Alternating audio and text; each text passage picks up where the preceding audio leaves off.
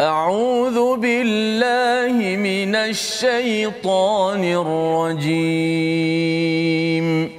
بسم الله الرحمن الرحيم.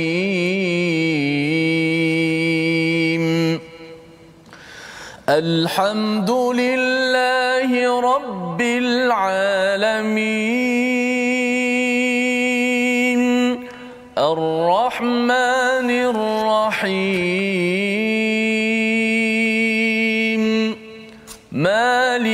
يوم الدين.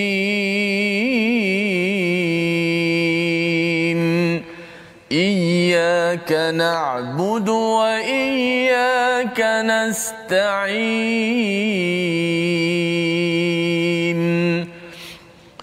اهدنا الصراط المستقيم.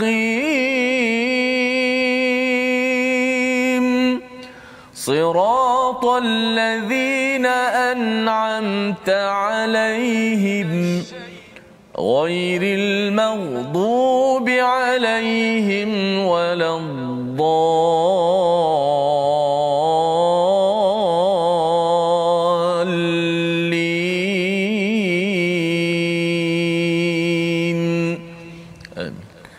Assalamualaikum warahmatullahi wabarakatuh. Alhamdulillah wassalatu wassalamu ala Rasulillah wa ala alihi wa man walah. Syada la ilaha illallah, syada Muhammadan abduhu wa rasuluh. Allahumma salli ala sayidina Muhammad wa ala alihi wa sahbihi ajma'in. Amma ba'd.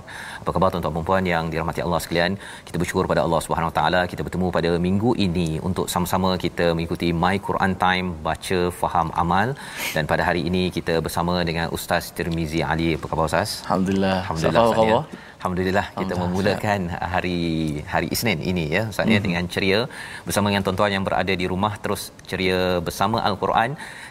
Ada cabaran-cabaran ujian dalam kehidupan kita ini tetapi kita terus terus terus akan menaikkan ya naikkan uh, pemikiran kita hati kita kepada sumber wahyu mengingat kepada Allah Subhanahu Wa Taala itulah sumber ketenangan dan ketenangan itulah yang kita akan gunakan untuk terus lagi kita meneruskan kehidupan kita dengan kekuatan dengan izin daripada Allah Subhanahu Wa Taala meneruskan aktiviti harian kita dengan panduan wahyu daripada Allah Subhanahu Wa Taala.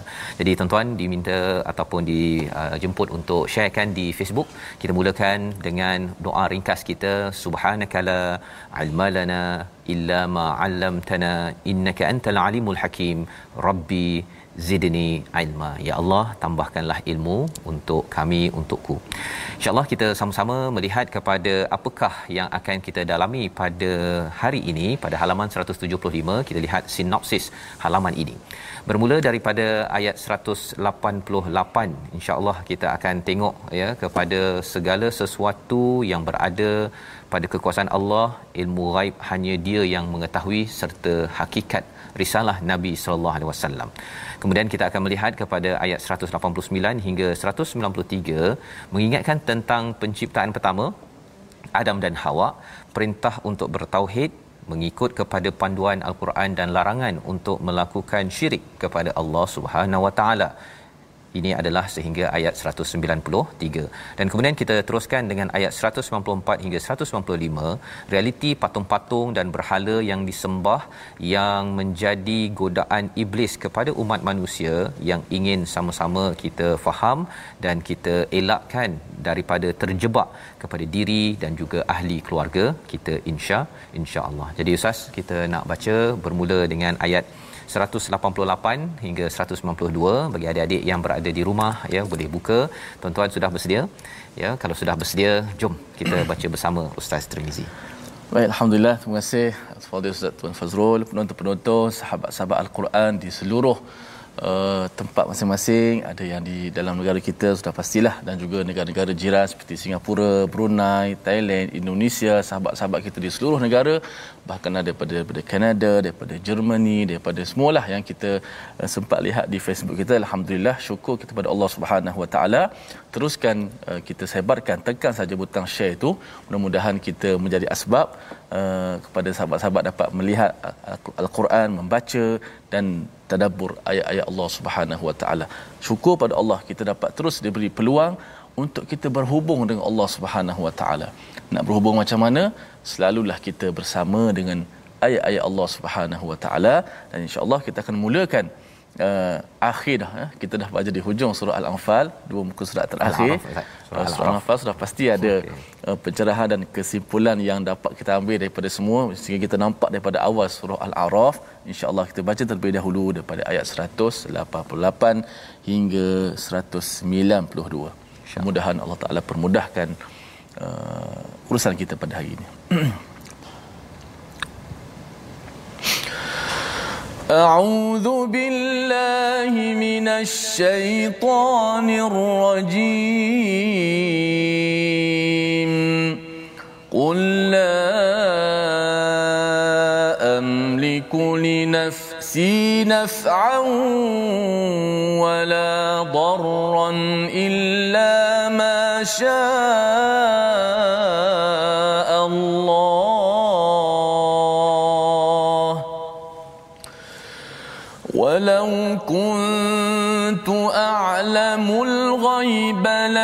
لاستكثرت من الخير وما مسني السوء.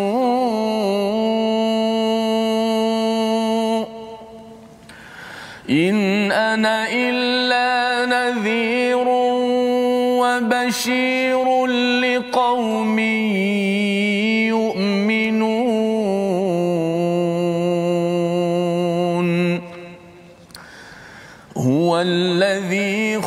خلقكم من نفس واحدة وجعل منها زوجها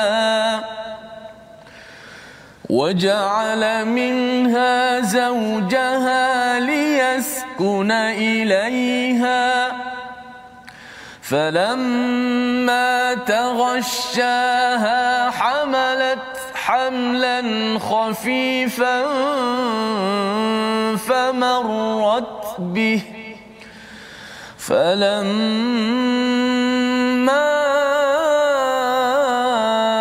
أثقلت دعوى الله ربهما لئن آتيتنا صالحا لئن آتيتنا صالحا لنكونن من الشاكرين.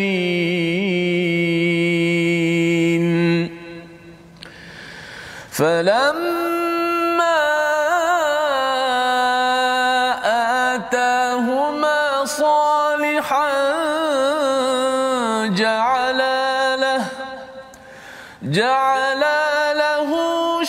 شركاء فيما آتاهما فتعالى الله عما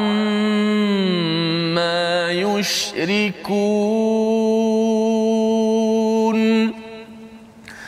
أيشركون ما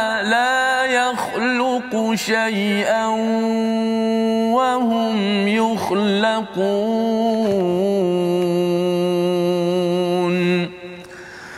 ولا يستطيعون لهم نصرا ولا أنفسهم ينصرون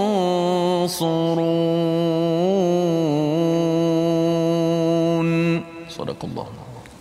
Surah Al Azim kita bacaan daripada ayat 188 hingga ayat 192 menyambung kepada apa yang kita baca pada minggu lepas. Apabila ditanyakan kepada Nabi sallallahu alaihi wasallam yasalunaka anis saah? pada ayat yang ke 187 ayanan mursaha. Bila berlakunya hari kiamat yang kamu kata tadi itu ya bila berlakunya maka jawapan nabi sesungguhnya ilmu itu hanyalah di sisi Allah Subhanahu Wa Taala di sisi Tuhanku sahaja.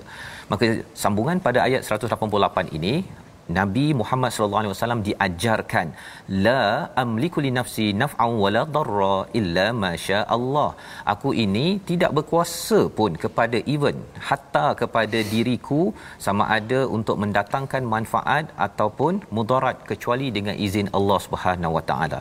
Ini jelas diajarkan kepada Nabi Muhammad sallallahu alaihi wasallam bahawa nabi bukan Tuhan nabi bukan tuhan malah disambung di sini walau kuntu jikalah ya jikalah aku tahu perkara ghaib ini aku mesti membanyak-banyakkan apa? Al khair istilah dalam ayat 188 ini. Apa maksud al khair ada dua maksud paling kurang. Yang pertama kebaikan di dunia iaitu banyakkan harta ustaz ya. Mhm. maksudnya daripada Mekah nabi dah pergi uh, ada banyak pengaruh dekat sana dah banyak follower. Baik saya minta daripada Utbah ya bila hmm. dia datang offer tawarkan saya macam-macam uh, saya boleh ambil je. Hmm. kan? Kalau saya tahulah perkara ghaib ataupun kalau tak payah pakai Utbah pun saya tahu perkara ghaib di sana di sana ada harta dan sebagainya saya dah kaut dah ya saya dah kautlah daripada mana-mana yang saya dah tahu. Tetapi nabi cakap bahawa nabi tidak boleh menguasai sampai kepada nak memberi sedikit manfaat pun tak boleh ataupun nak memberi sedikit uh, mudarat jadi di sini al khair yang kedua ialah kerana nabi berjuang mengingatkan kepada tauhid. Ada orang tak puas hati, ya. Ada orang yang mungkin nak mengejar nabi. Contohnya kalau kita tengok nabi nak pergi ke Sur ataupun nak pergi ke Madinah berlindung di Gua Sur, mengapa nabi nak kena berlindung ustaz ya? Mungkin hmm. pasal nabi dah tahu dah strateginya, nabi boleh sahaja kalau tahu sangat al-ghaib termasuklah orang yang nak serang dia tu, nabi boleh dia buat sesuatu, nabi tak payah lari kan? Nak menceritakan apa? Nabi tetap berusaha dan nabi tak tahu ya? Di Madinah kalau kita pergi ke Madinah nabi pernah makan daging yang ada racun ya? Uh, lepas tu Allah beritahu barulah nabi muntahkan balik makanan tersebut. Wama massaniyasu ya? Kalau katakan saya tahu perkara ghaib ini mesti saya buat cari uh, kumpulkan yang baik-baik ini dan tidak menimpaku keburukan. Yang buruk tak berlaku kepada Nabi Muhammad sallallahu alaihi wasallam. In ana illa nadhirun wa bashirun liqaumi yu'minun. Ya, sesungguhnya aku ini adalah peranan nabi. Nabi datang bukan sebagai raja nabi datang bukan sebagai jurutera doktor tetapi nabi bertugas dua perkara nadhir wa bashir iaitu yang pertama ialah pemberi peringatan yang keduanya adalah pemberi khabar gembira kepada orang-orang yang beriman menarik perkataan ini ustaz ya hmm. biasanya dalam Quran menggunakan bashir wa nadhir tapi di sini nadhir wa bashir ya kerana surah al-a'raf ini adalah surah yang penuh dengan apa nadhir Ha, penuh dengan peringatan demi peringatan. Mengapa? Kerana kita ada kisah di awal surah Al-A'raf. Ini kita dah di dua muka surat akhir ini, tuan-tuan sekalian. Ini adalah muka surat, hampir muka surat kesimpulan ya kepada surah al-a'raf. Kalau ada orang tanya sebenarnya surah al-a'raf ni pasal apa? Bashir ke nazir yang banyak? Jawapannya ialah apa ustaz? Nazir banyak ya. Hmm. pasal apa kita ada musuh tradisi kita iaitu iblis. Dan iblis dah berjanji pada Allah Subhanahu taala tolong beri masa aku nak goda kepada bani adam. Dia akan goda segoda-godanya formulanya telah kita ketahui dalam surah al-a'raf dengan kisah-kisah siap lagi. Dan di sinilah nabi menyatakan ana illa in ana illa nadhirun wa bashir liqaumi yu'minun. Bagi orang beriman akan dapat kabar gembira tapi nadhir ini adalah untuk semua. Orang beriman dapat orang tak beriman dapat. Kerana peringatan itu penting untuk mengingatkan daripada kita terjatuh ke gaung ataupun ke lembah keburukan yang disiapkan oleh yang digod oleh iblis ini sendiri.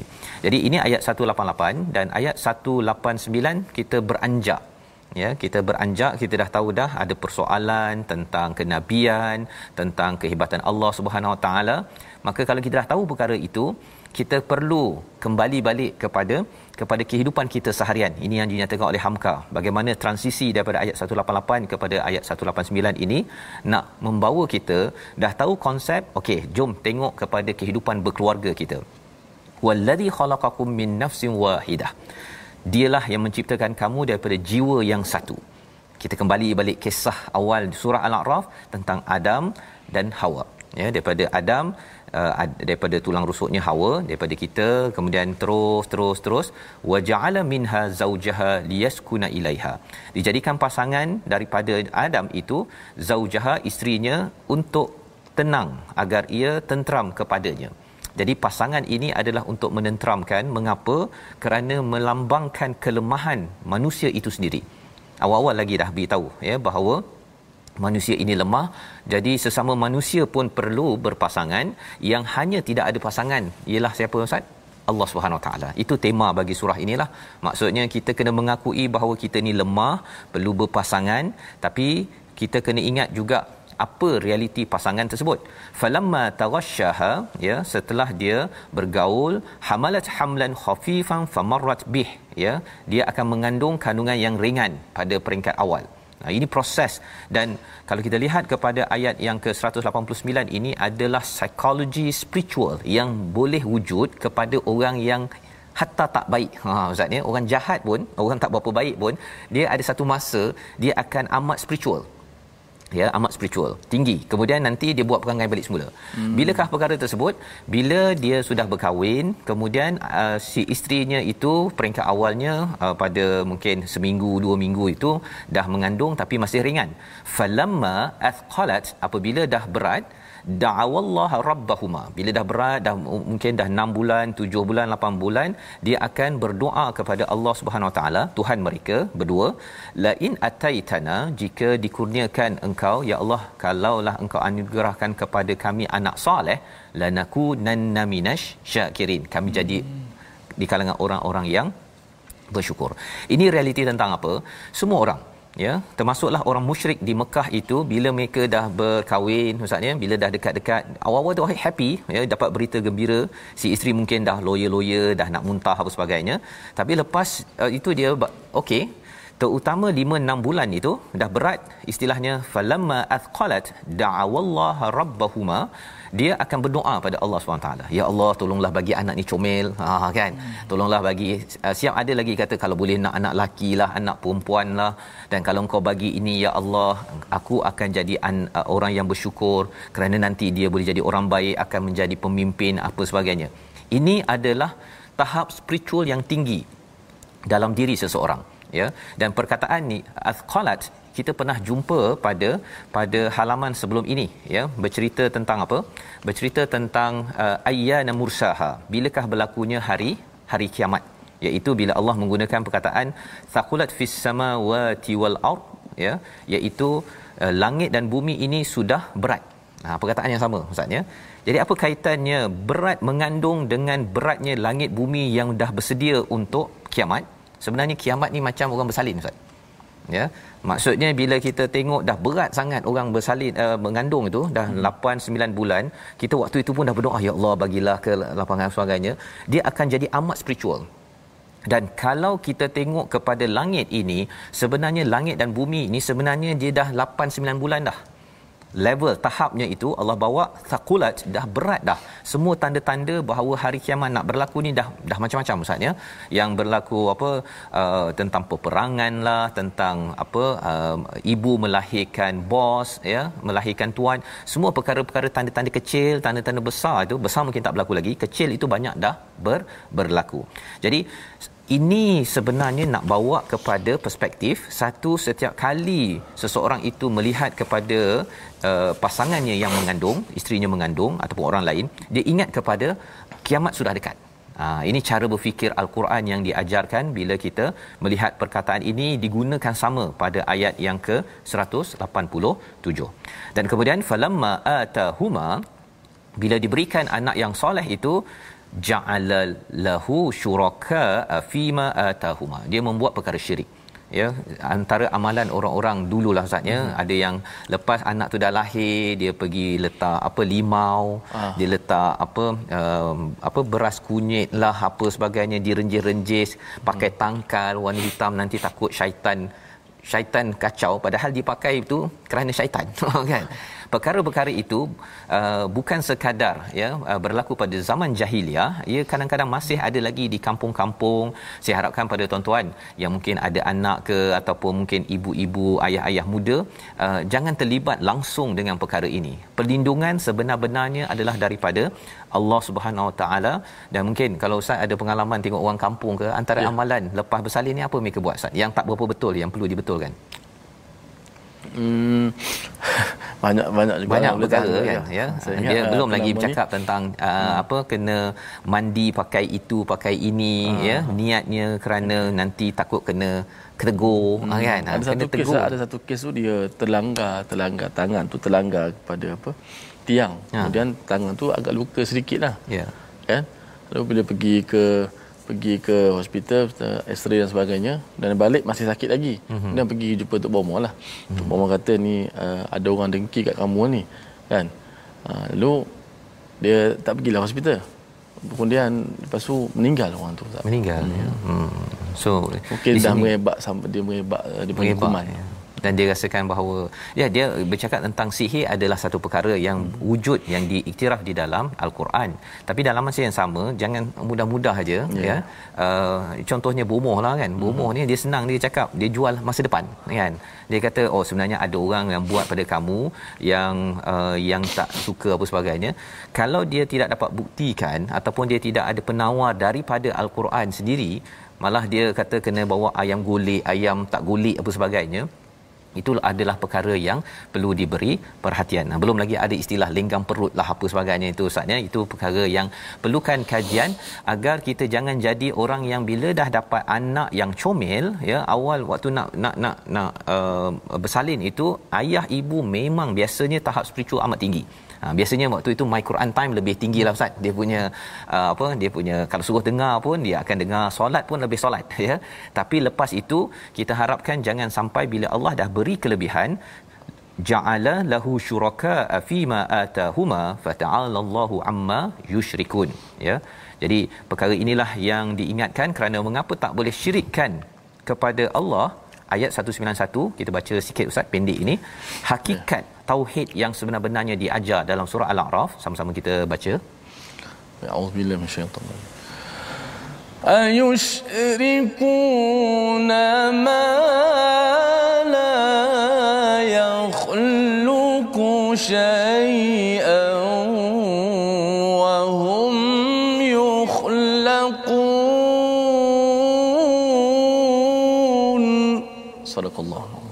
Mengapa mereka mempersekutukan Allah dengan sesuatu berhala yang tidak dapat menciptakan sesuatu apapun padahal berhala itu sendiri diciptakan. Membawa pada perkataan pilihan kita pada hari ini, sama-sama kita perhatikan. Nafa'a memberi manfaat 50 kali disebut di dalam al-Quran. Ini menceritakan bahawa sebenarnya Nabi Muhammad tidak boleh memberi sedikit pun manfaat pada dirinya kecuali dengan izin daripada Allah. Jadi jangan percaya pada orang yang boleh memberi manfaat besar membantu kita padahal sebenar hakikatnya daripada Allah. Kita berehat sebentar, kita kembali dalam My Quran Time baca faham amal insya-Allah.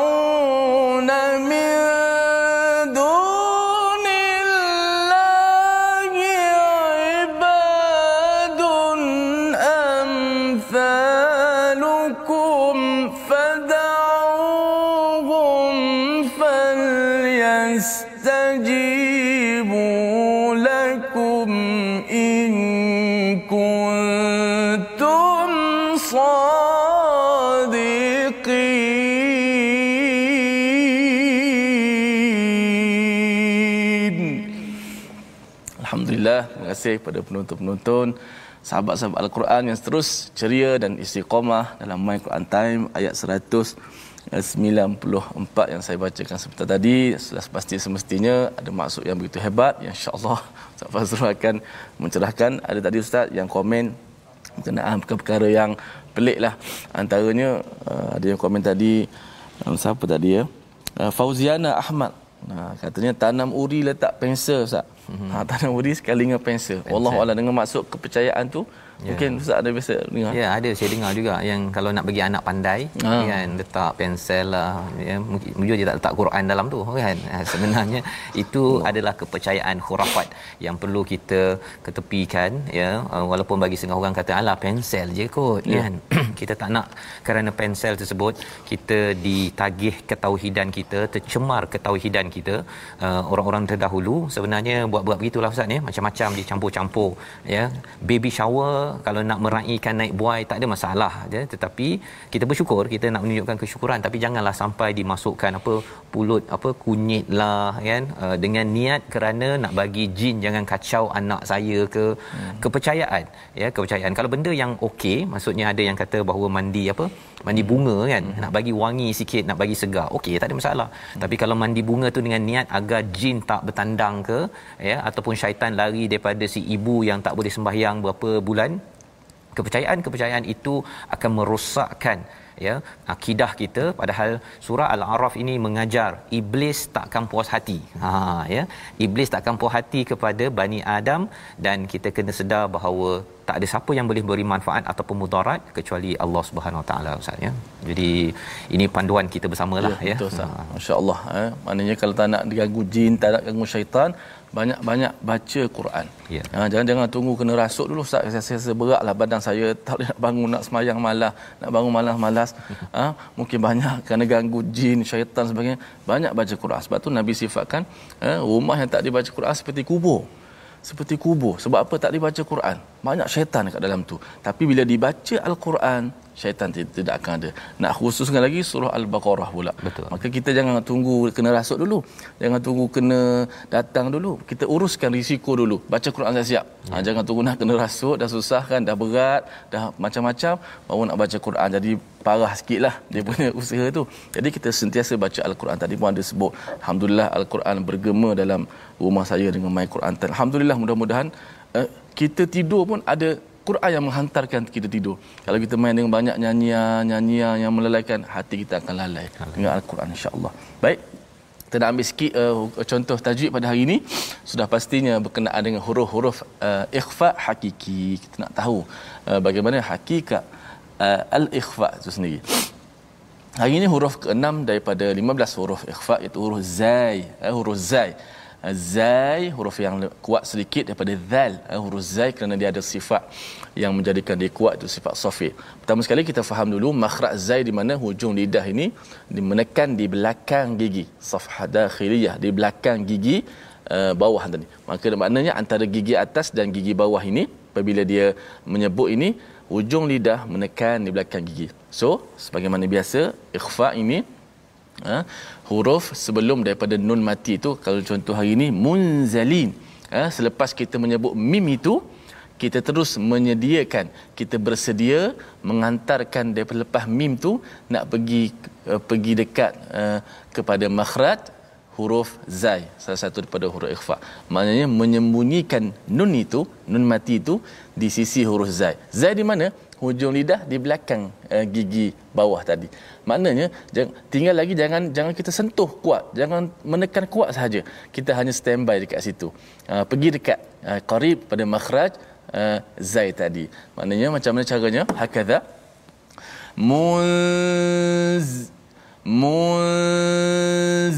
Jadi bila kita nak tekan zai tu dah dekat. Okey. Muzalin.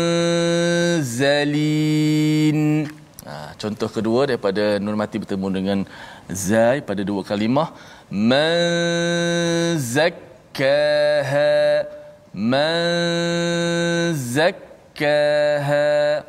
Dan yang ketiga contoh daripada Tanwin yang bertemu dengan uh, Zai Sa'idan zalaqa Sa'idan zalaqa Ha, itu contoh daripada ikhfa hakiki pada huruf uh, zai, huruf yang uh, apa nama ni?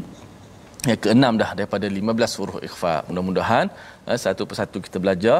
Selepas habis daripada 15 huruf ikhfa kita akan belajar melihat pula ini kaedah. Kaedah cara nak mengenal bacaan ikhfa dan praktikalnya.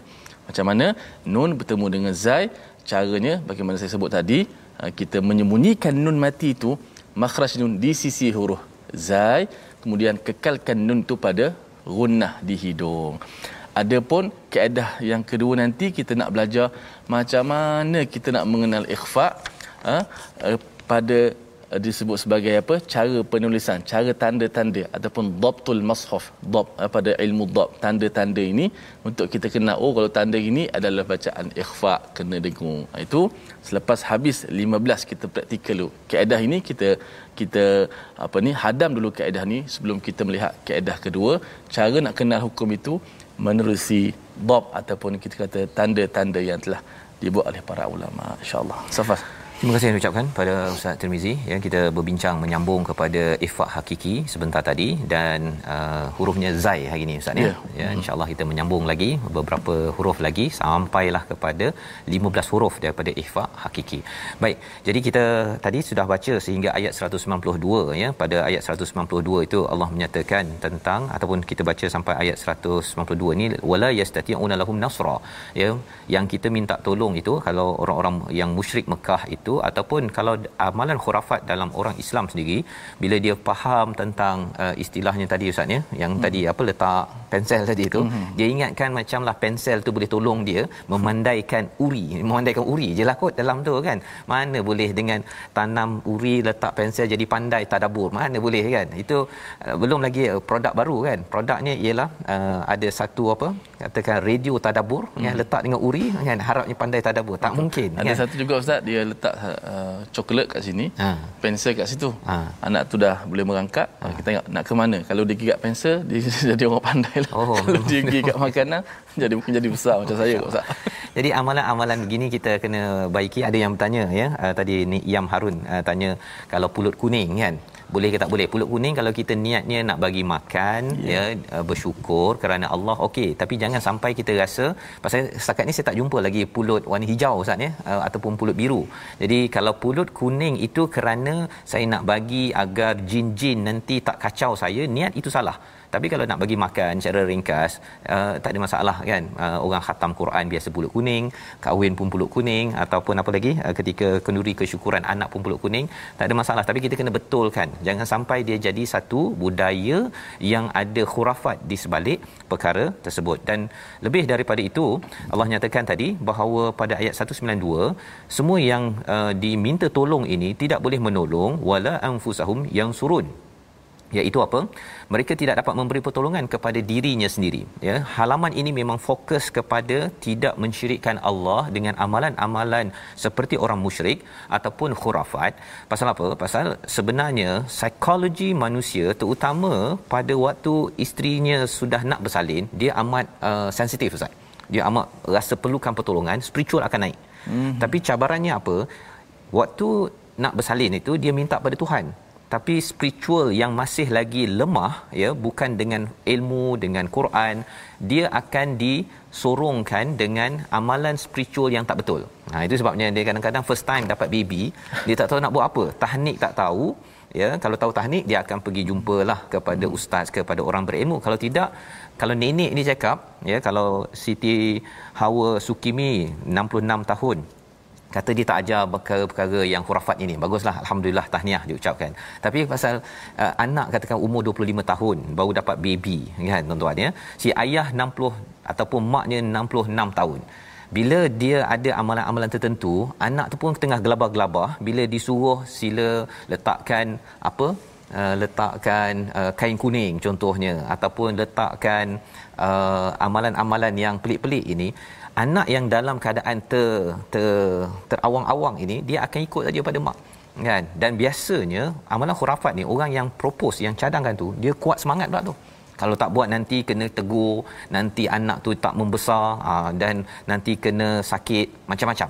Jadi perkara ini yang kita nak sambung lagi pada ayat 193 mari sama-sama kita teruskan ustaz Baik, alhamdulillah kita nak uh, menambahkan lagi koleksi saham akhirat kita. Kita nak baca balik pada ayat yang ke uh, 193 hingga 195 melengkapkan muka surat yang ke 175 uh, surah Al-A'raf. Jom sama-sama kita membacanya dengan alunan uh, tarannum nahawan.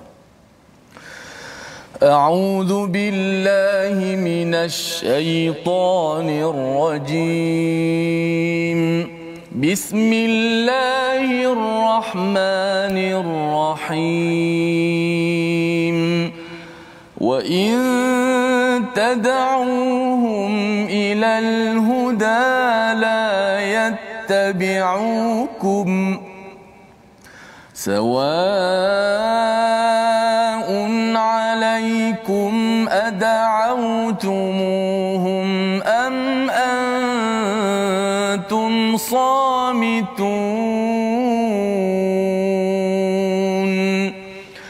إن الذين تدعون من دون الله عباد أمثالكم فدعوهم فليستجيبوا لكم إن كنتم صادقين.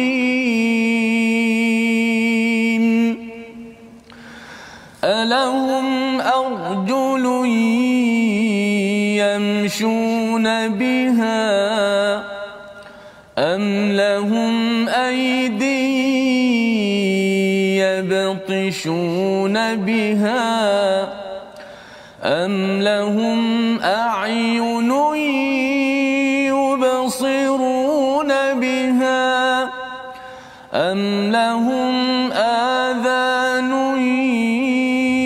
يسمعون بها قل ادعوا شركاءكم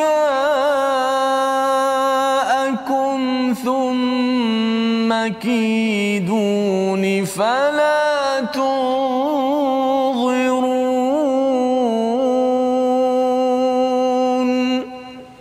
صدق الله العظيم Surah Al-Azim tiga ayat daripada ayat 193 hingga 195 meneruskan perkongsian pada halaman 175 ini Allah menekankan tentang betapa pentingnya menjaga ketauhidan betul-betul kepada Allah Subhanahu Wa Taala jangan disongsangkan dirosakkan cara berfikir perasaan kita dengan dengan syirik kepada Allah Subhanahu Wa Taala. Ayat 193 dan jika kamu orang musyrik menyerunya berhala untuk memberi petunjuk padamu, berhala itu tidak dapat memperkenankan seruanmu. Perkataan yang Allah gunakan di sini adalah la yattabi'ukum. Bukan sekadar la yastajibukum ya. Bukan sekadar tak menjawab ya. Bila kita minta hidayah maksudnya uh, Allah tak gunakan sini la yahdikum ya. Allah uh, dia tidak memberi hidayah tapi la yattabi'ukum apa maksudnya? Bila kita dah belajar bahawa sebenarnya bila kita ikut nabi ini kita ikut dekat dekat-dekat itu istilahnya ittiba. Maka apabila kita mohon hidayah daripada Allah Subhanahu Wa Taala, sebenarnya berhala ini tak boleh ikut dekat-dekat pun dengan kita. Dia tak boleh nak ikut apa yang kita perlukan dalam kehidupan. Kita tak dapat ya pasal apa? Pasal dia pun berhala. Ataupun kalau kita cakap tentang makhluk lain ustaz ya. Macam pensel hmm. tadilah ya. Uh, bukannya uh, ada yang tulis uh, mungkin kita silap tulis kot dekat Facebook. Uh, tanamlah uh, uri dengan pensel dengan niat kerana Allah. Tak boleh juga. Dah memang benda tu salah jangan letak pensel jangan letak pelita jangan letak apa-apa. Bersihkan ya. Pasal benda itu perlu di diletakkan okey tanam ke apa ke.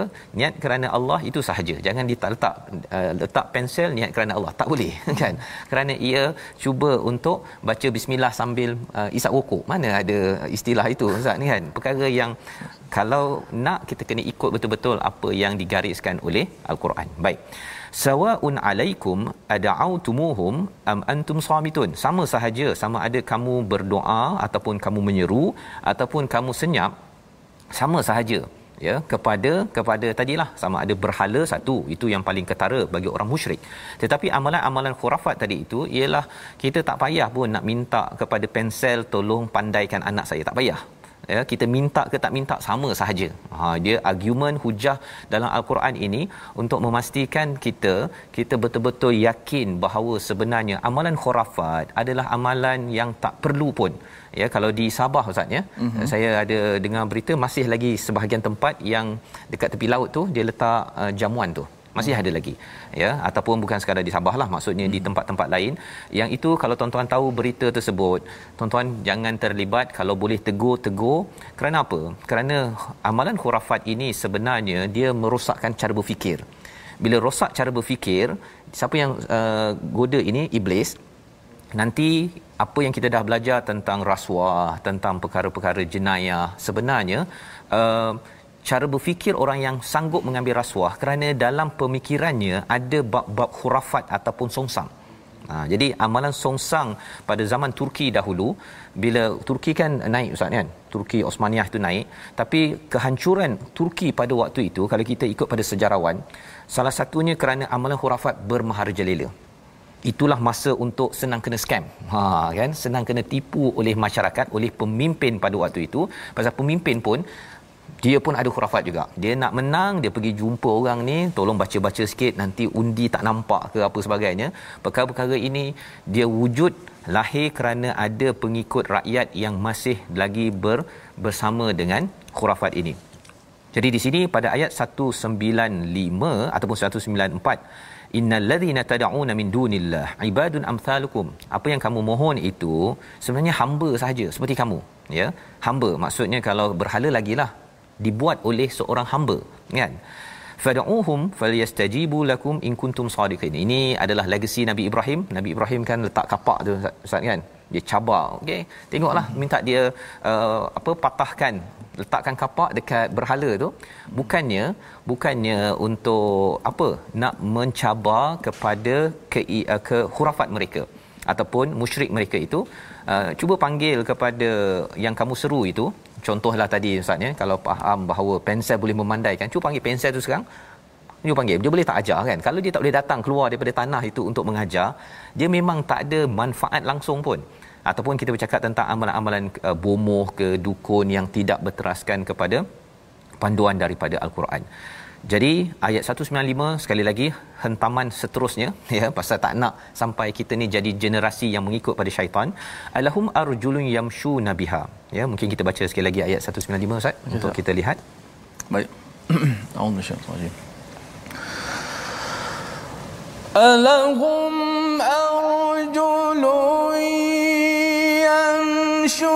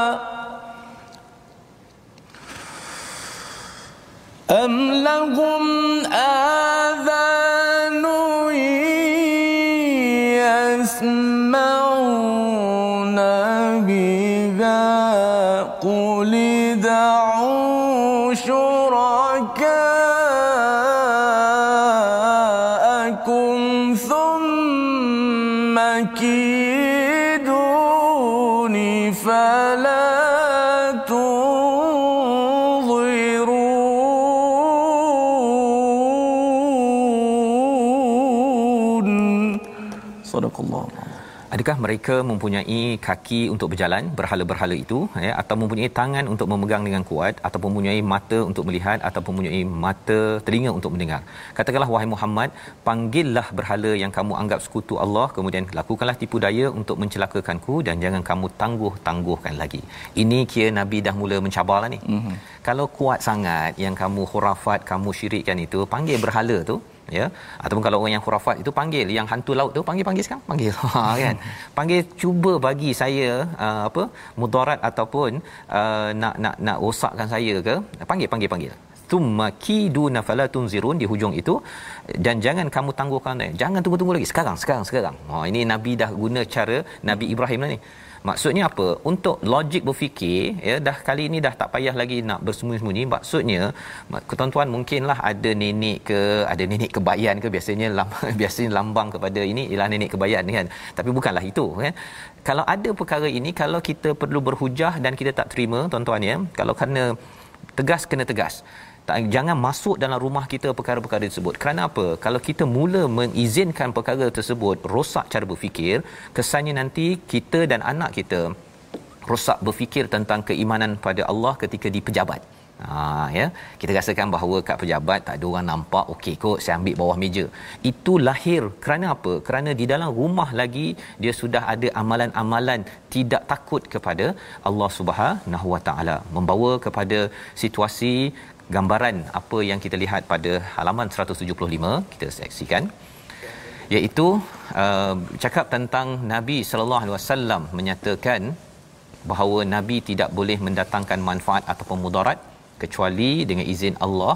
Dan sebelah kanan itu tak sabar nak menunggu baby ya kita akan jadi orang yang bersyukur tapi selepas dapat baby buat macam-macam ya uh, kemenyannya ke ataupun baby shower yang tidak ikut kepada peraturan. Ikut peraturan tak ada masalah. Dalam Islam ada peraturan itu dan lebih daripada itu ialah di sebelah kanan bawah itu Tuhan itu dibuat-buat ya ataupun khurafat itu dibuat-buat oleh orang yang kreatif ya tetapi sebenarnya itu hanyalah tipuan daripada iblis syaitan.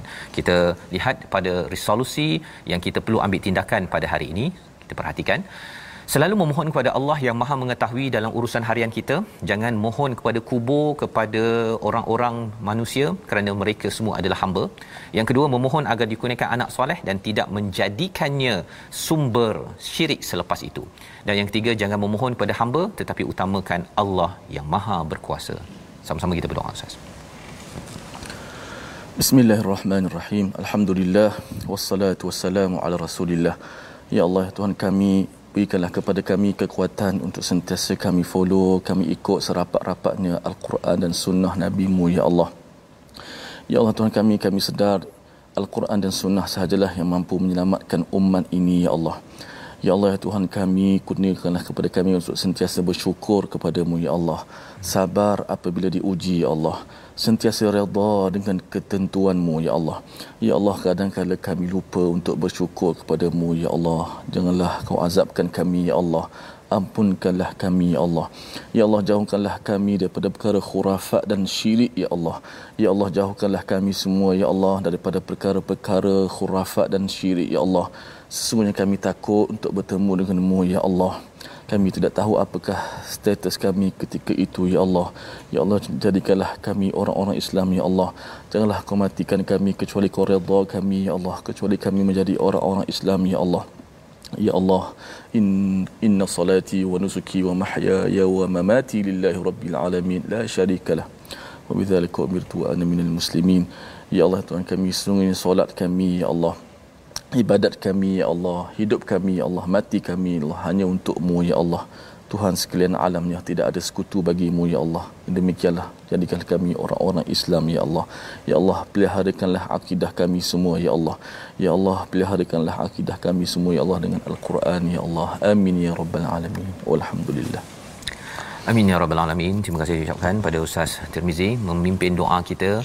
Kita mengharapkan dengan panduan daripada halaman 175 ini kita dapat berfikir dengan bagus kerana kita perlukan pemikiran yang bagus daripada al-Quran ini untuk menjadikan hidup kita ini mengikut peraturan al-Quran tidak mudah ditipu dan menipu orang lain. Ini kesedaran daripada tabung gerakan al-Quran. Kempen kita ingin lebar-lebarkan dengan sumbangan tuan-tuan nanti kita banyakkan lagi kempen dan program agar masyarakat lebih sedar tentang Quran dan kita dapat bina generasi yang tidak khurafat dalam masa yang sama tidak melakukan perkara-perkara mengikut langkah iblis sebagaimana kisah dalam surah Al-A'raf. Kita bertemu pada jam 5, pada jam 10, pada jam 6 pagi. Rancangan ini dibawakan oleh Mufas mendoakan tuan-tuan terus berpegang pada tauhid, jangan sekali-kali khurafat di dalam diri. My Quran Time, baca faham amal insya-Allah.